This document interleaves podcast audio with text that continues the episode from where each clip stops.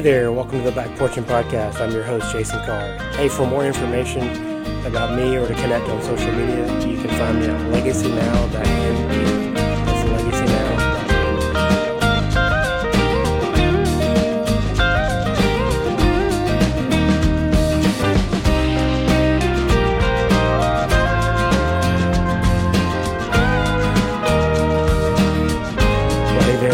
to the Old Back Porch Podcast. Uh, appreciate you taking time to listen.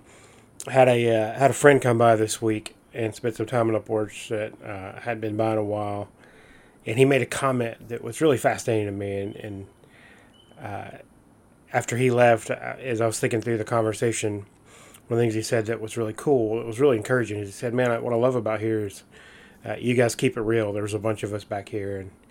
He's like, man, I can just, I can be honest here. I can be real. I can be genuine, and you guys get me. And I thought that's really cool that someone would say that and feel that, and that this place would create that kind of uh, community where someone could just show up and plop down and share what's going on. And uh, as I think about the word real, I think about a story. I shared this in my first book, but um, always weird to say that. Um, anyway, but uh, when I was in uh, high school, I went to Haiti on a mission trip, and there's a bunch of stories from that trip. Dear Lord, uh, I was a hot mess, but and it was hot, and Haiti's a mess, so that's a good terminology there. But uh, when we were there one day, we went to the market to buy some stuff, and and I remember that day specifically for a reason because before we left, I remember being at the grocery store with my mom getting supplies for the trip, and uh, I wanted to buy the cool shampoo that was like the cool commercials at the time. That if you were like a teenage dude and you use this shampoo, all the girls would chase after you. And uh, I had hair then uh, on my head, which was cool. Um, but um, and my mom was like, "No, you don't need to buy that expensive stuff." And she bought me like the ninety nine cent shampoo. And I I remember being mad about it, like literally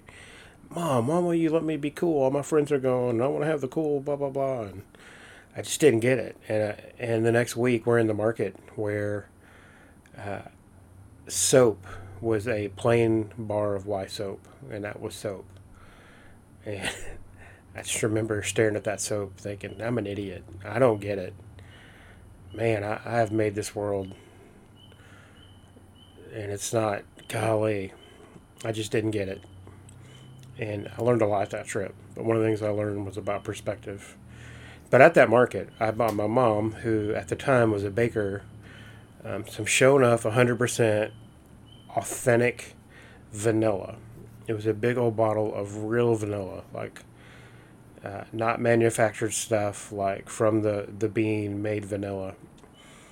And I remember how much she liked it when I gave it to her, and I, I managed not to spill it, unlike other things. But um, and get it back in one piece. And I gave it to her.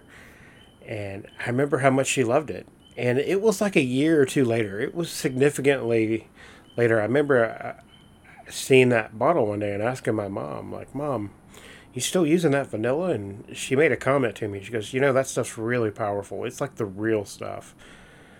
A little bit goes a long way. The, the, generic stuff in a bottle, you need more of it because it's manufactured, it's processed. But the real stuff, man, that goes a long, long way. And I, I tucked that away. And years later, I've thought about that analogy a lot. Just when it's real and it's genuine, it goes a long way. And when it's fake, when it's not, it's got a lot more work to do. And, and we've we've received that. You've had people tell you something once. They're like, "Hey, good job," or hey, you're whatever, and you're like, hey, uh, I don't think that was real. You don't say it, you kind of receive it, but you walk away going, I think that was not really sincere.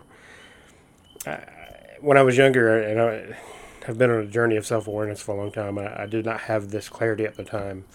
I was working with someone who uh, I desired more encouragement, and I didn't realize at the time his form of encouragement did not match my form of encouragement. And so I remember having a conversation with him saying, Hey, I need more encouragement from you. I feel like all I'm getting is to do list and things. And I, I just, man, I just remember thinking, golly, I, I got onto him, and then he started trying to encourage me, but it felt like manufactured because I'd asked for it. He'd be like, "Hey, that was a good job," and I was like, "That was uncomfortable," because I didn't really have the ability to understand that his way of encouraging did not match mine. And now I look back and go, I honestly believe he was incredibly real and genuine. I just didn't have the ability to see that for what it was. But but here's my point, and here's here's here's the challenge tonight on the porch, is to think about your words. Are they real? Are they just you just throwing stuff out there like a deck of cards and hoping something lands, or are you just going, golly, I I just I'm just throwing it out there to say it, or is it genuine? Because when it's genuine, it matters. In fact, I've realized this even lately in some conversations with people where the line of vulnerability has been crossed and you say something genuine to someone, there's a little awkwardness there, right? When you you tell someone and you encourage them and you say something real to them and something of value to them, there's a little bit of something in there that that feels like, oh man, that, that was a little weird. Felt weird telling someone else that. Yet it's powerful. Gosh, it's so powerful. How, how are your words landing? How are my words landing? Are they real? Are they sincere?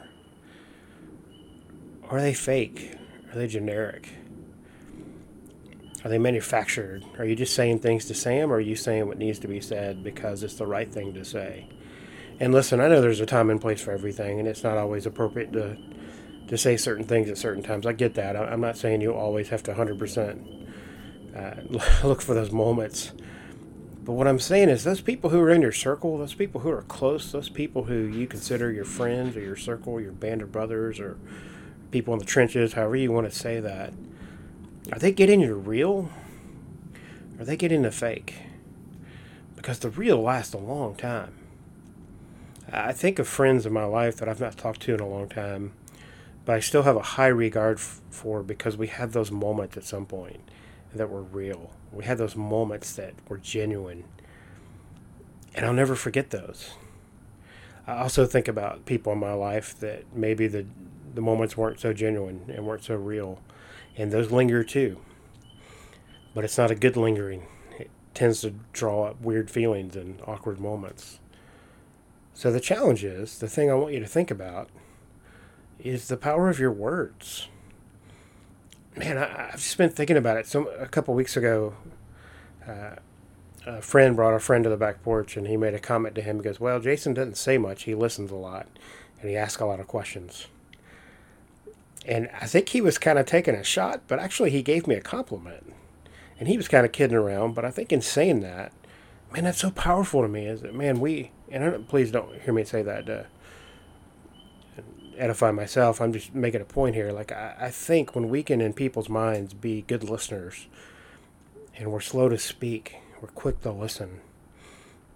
There's something about that that drives friendships and relationships deeper at the same time, when we're quick to point out flaws or we're quick to be generic or not real, it does things in our relationships too.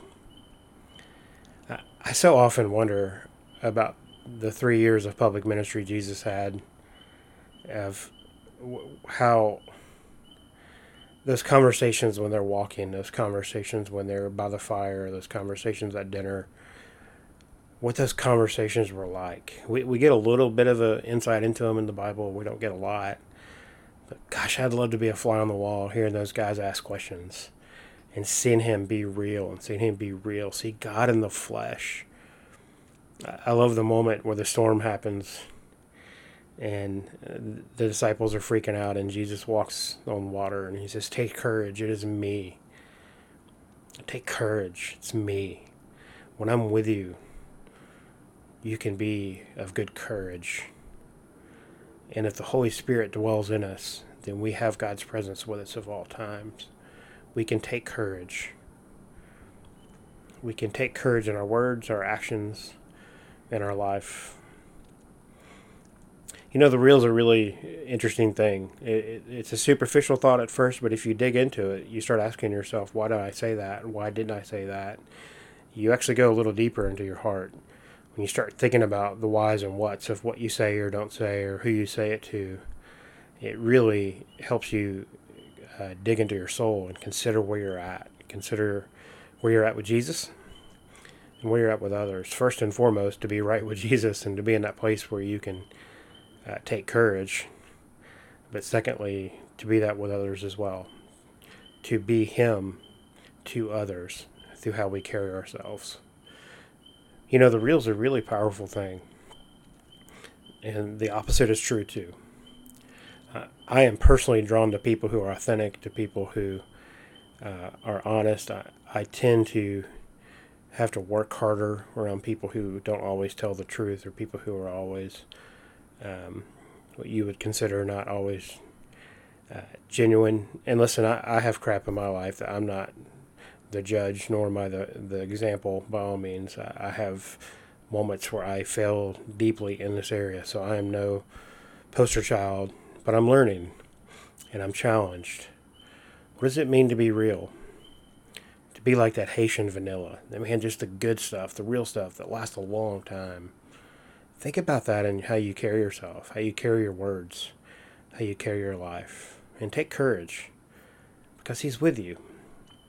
And as you consider that, especially with your close group of friends, would you consider taking courage and taking that step to be real? You never know the power of authenticity and the freedom that comes with it. So that's just a quick back porch challenge tonight.